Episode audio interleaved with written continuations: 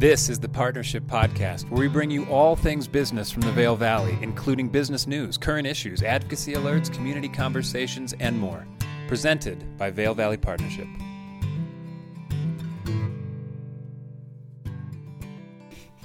Welcome to the Partnership Podcast. I am uh, so happy to be here with all of you. My name is Eric Williams, uh, Director of Community Development here at VVP, and I'm smiling. I think you can hear it in my voice uh, and laughing as we come in because I'm joined by two extraordinary women, uh, Lauren Emenaker and Brooke Skjonsby. Lauren works with VVP and uh, sits on the Eagle County Gives Executive Committee. How are you, Lauren? I'm good. How are you? I'm doing super. Thank you, thank you, thank you for asking. No one asks the interviewer. That's really nice. Uh, and then Brooke's not going to ask. And then Brooke Skjonsby uh, from Vail Valley Charitable Fund, the executive director. How are you? I'm doing great, Eric.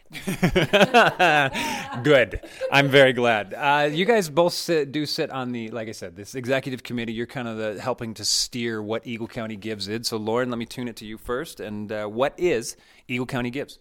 So, Eagle County Gives is a coalition of 50 plus local nonprofits here in the Eagle River Valley, and Eagle County Gives is part, part of the larger Colorado Gives Day, which is December 8th.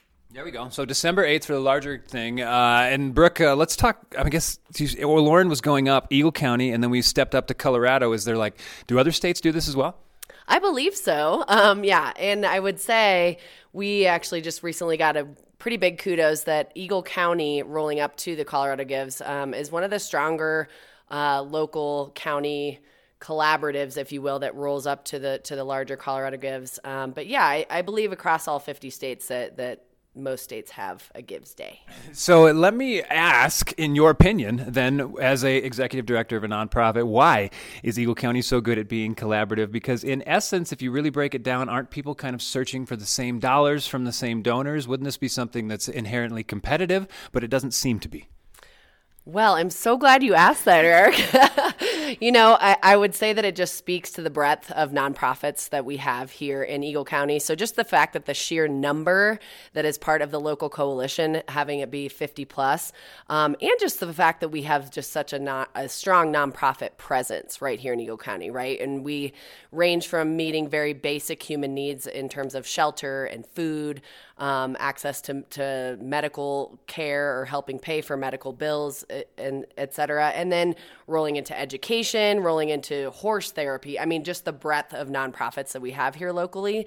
Um, really just speaks to our ability to to hone in on all of the needs of every single local that lives here in the Eagle River Valley. I like that. I like that you gave some examples too, because it does show the breadth and the depth of the nonprofits that are here. There are so many here that uh, we can be a part of. Lauren, I want to tune it to you, and uh, I know you're kind of the details person. So uh, the, one of the things I was really excited about is December 8th makes me a little nervous because you. I've shared this with you, but it's my daughter's birthday, and there's no way I'm going to be thinking of Eagle County Gives Day because there's going to be so much you know birthday nonsense to go with. Uh, so, but I can schedule my donation in advance is where I'm going, and you can make it as easy as possible.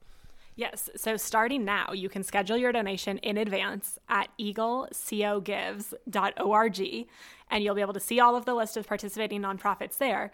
But like you said, schedule it to one, schedule it to 10, schedule it to every nonprofit there.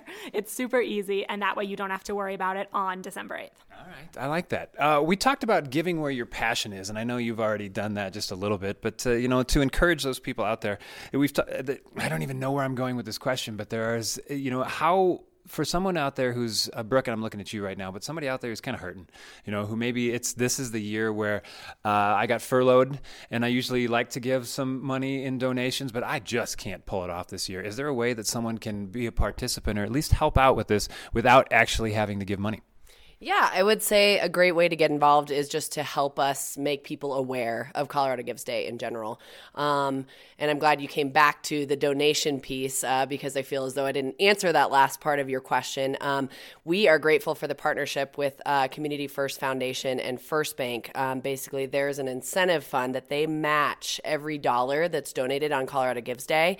So whether that is a dollar or a hundred dollars, um, your donation does make a difference. Um, and then back to this part of the question, Eric, if you are not able to donate monetarily, um, how to get involved is just to share the fact that Colorado Gives Day is on December 8th um, and to go to eaglecogives.org for more information.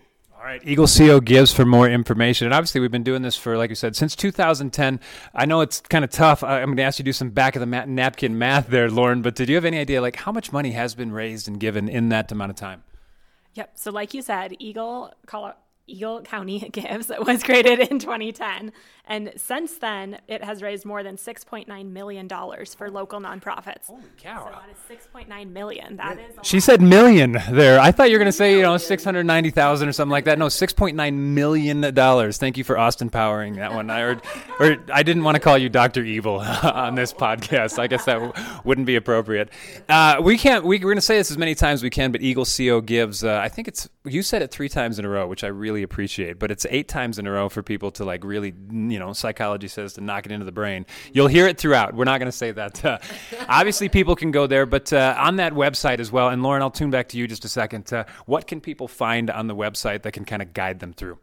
So on the website, eaglecogives.org, That's number seven. um, you'll be able to find the list of participating nonprofits, all of the sponsors here locally, who we have to give a big shout out to. They've helped made, make this possible. Um, you'll also find the donate button where you can actually donate and schedule your donations.